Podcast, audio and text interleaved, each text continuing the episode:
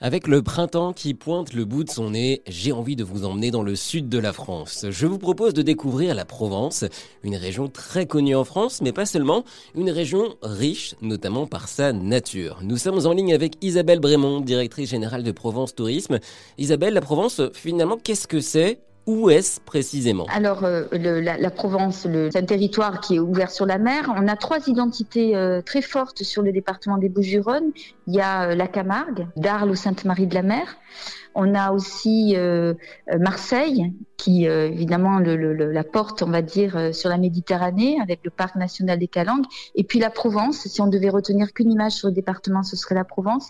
Donc avec des villes qui sont très connues, hein, que ce soit euh, Aix-en-Provence, Salon de Provence, Aubagne, euh, les Alpilles avec Saint-Rémy et Gallière, les Beaux de Provence. Donc on a tout ce territoire avec des champs d'oliviers et puis évidemment tous ces peintres qui ont pu transcender l'image de la Provence, que ce soit Cézanne Van Gogh. Alors la Provence, elle rayonne de façon internationale. Tous ceux qui s'intéressent un tant soit peu à la France connaissent la Provence.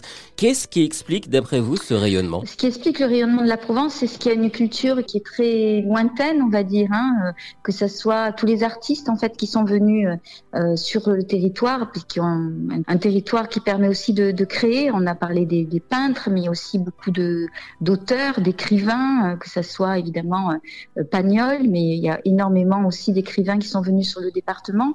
Ce qui fait aussi la force de la Provence, c'est qu'on a euh, ce Mistral qui fait qu'on a un ciel très bleu quasiment euh, toute l'année.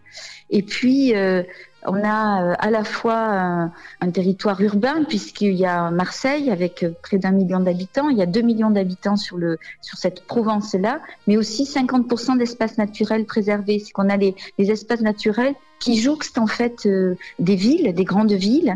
Et euh, je peux citer le, premier parc national urbain avec les Calanques, qui sont connus aussi à l'international.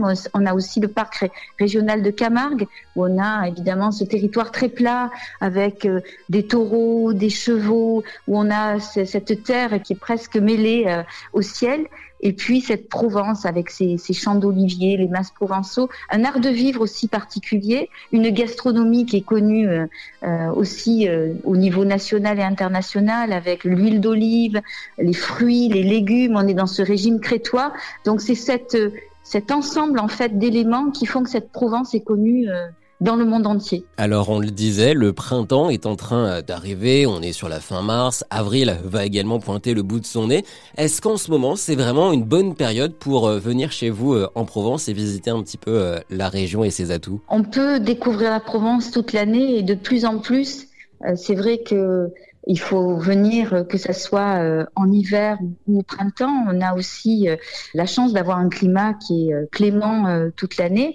Et puis la possibilité aussi de découvrir les espaces naturels au mois d'avril, c'est formidable. Hein. On peut aller randonner dans les Calanques, faire du vélo en Camargue. On a tous ces espaces naturels qui sont ouverts et, et puis qui sont aussi, j'allais dire, pratiques de découverte, alors que l'été, c'est vrai qu'il fait très chaud et qu'on peut aller dans dans les espaces naturels sur des, moments en fait qui sont euh, plus plus difficiles. Enfin, c'est soit tôt le matin ou, le soir. Donc oui, le mois d'avril, je dirais, c'est une période idéale pour aller découvrir tous ces espaces naturels, mais aussi aller profiter des villes. Hein. On, a beaucoup euh, d'événements aussi euh, dans ces périodes-là. On a des théâtres, on a des, événements culturels. Donc oui, c'est une excellente période le printemps. Merci Isabelle pour une pause détente nature. La Provence c'est peut-être donc la destination idéale.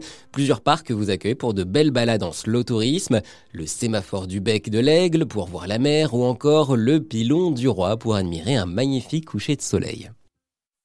Ça vous a plu? Vous en voulez encore?